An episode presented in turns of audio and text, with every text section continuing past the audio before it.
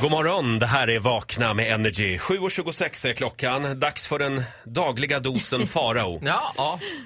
Man får inte nog av honom. Eller så Nej. får man det. Ja, Nej, nej. Han, har Man vänjer sig. flytt, han har flytt landet. just det. Han är i Frankrike. Ska vi se om han är vaken. Ja, det är Farao. Good morning, Sweden calling. Hello? Uh, Sweden calling, Le France Dupois, Le France Dupois. May we have your uh, result please? yes, this is the result for the French, uh, for the France uh, country. Farao är i Frankrike på hemligt uppdrag. Ja, det kan man lugnt säga. Mm. Jag kan säga så här. Energys högkvarter ligger ju i Paris. Ja, energi. P- Punkt, punkt, punkt. Tänk själva vad han, vad han har där och gör. Jo då. Ah! Planen är att ta över vårt radioprogram. Ja, Jag precis. säger så här, Pitti Rågrola, Energy, bonjour. Du Farao, ja, hur mår du? ju- just nu är det lite krisigt ska jag säga här, för att kvaliteten på liksom vattenklosetterna i det här landet är inte jättehög. Vi är på jakt efter en toalett helt enkelt, det går lite sådär. Ja, Farao har ju lite eh, problem med sin mage ibland. Eh, jaha. Hashtag IBS. Annars mår jag bra. Du Faro, vi har ett eh, spännande ring in den här morgonen i Vakna med Energy. Vi tänkte vi skulle kolla den här frågan med dig.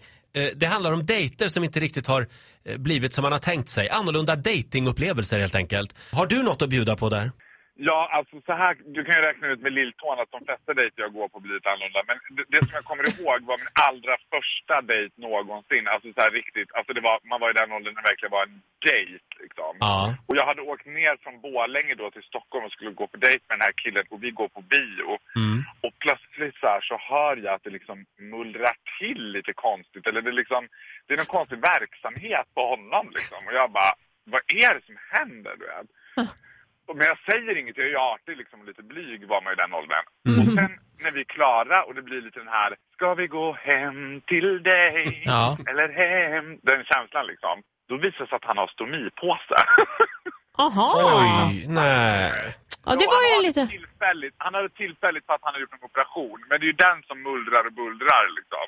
Ja. Jag visste Oj. inte hur man skulle ta av den, om den var detachable eller hur man gjorde. Det var lite, då måste jag säga så här, det var en dejt som inte slutade som jag hade förväntat mig. Men vad- och blev det någon rajtan tajtan sen eller? Fick du tömma stomipåsen som man Nej, säger? vad är det? Så säger man inte. Nej, det gör man inte. Nej. Nej. Otroligt dåligt av mig. Jag var på en gång med City. Ni är så jävla gränslösa. Nej, jag var också i den åldern när det inte var läge för sånt.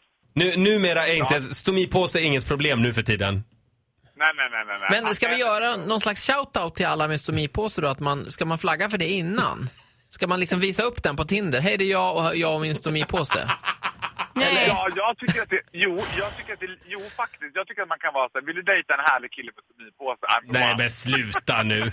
Ja, jag tycker också sluta nu med Jag har just det hört här. att de med stomipåse, de är jäkligt bra i sängen. Så är det. Ja. Jag försökte bara plussa dem lite grann. Ja. Jag har inte opponerat mig mot det. Jag delar den uppfattningen till 100 procent. Ja, vad bra. Men ska vi ändå släppa det nu innan vi hamnar i en jättedjup grop? Absolut. Ja, det var en annorlunda dejtupplevelse. Och just att det var din första dejt också. Ja. Ja. Och Titti, jag älskar dig. Du är så tapper. Vad ska du göra idag, Faro? Du, nu är vi på väg till matmarknaden här för att det är jag och mitt livmedikus som har åkt på matlaget idag. Så vi ska inhandla kött hos slaktaren som ska bankas ut så att det blir mört och bra. Lammkött. Ha, ha, ha, ha. nej, inget lammkött. Men ska ni till Le Boulangerie? Yes, Le Boulangerie. Ja. Är det Paris vi pratar om här? Nej, det här är södra Frankrike. Så det är Bergerac, Bordeaux, Toulouse. Det är på liksom Ah. fina, fina delen. Mm. Blommar solrosfälten? Nej, det gör de inte, Titti. De har precis vissnat. Ja. De har, man ser att de har blommat. Men Ja, det de var är då- döda nu. Mm. Faro, var rädd om dig i Frankrike. Ja, men det är samma. Jag längtar efter er. Vi ses snart. Ja, det gör vi. Eh, Mm. Hälsa Frankrike. Eh, Och kan du snälla använda ordet livsmedikus en gång ja, till? gör gärna det. Eller säg bara ja. doktor. Mi, m- Dr. Linda hälsar så gott. Ja Ja, tack, det är bra. hälsa tillbaka. Du får en applåd av oss, Faro. Tack så mycket! Och det var... Hej då! Hej då! Hej då! Hej hej.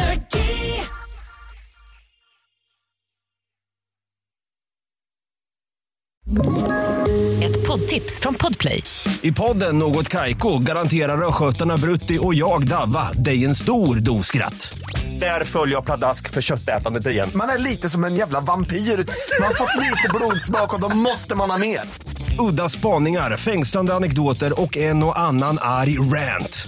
Jag måste ha mitt kaffe på morgonen för annars är jag ingen trevlig människa. Då är du ingen trevlig människa, punkt. Något Kaiko, hör du på Podplay. Därför arkadeinerna.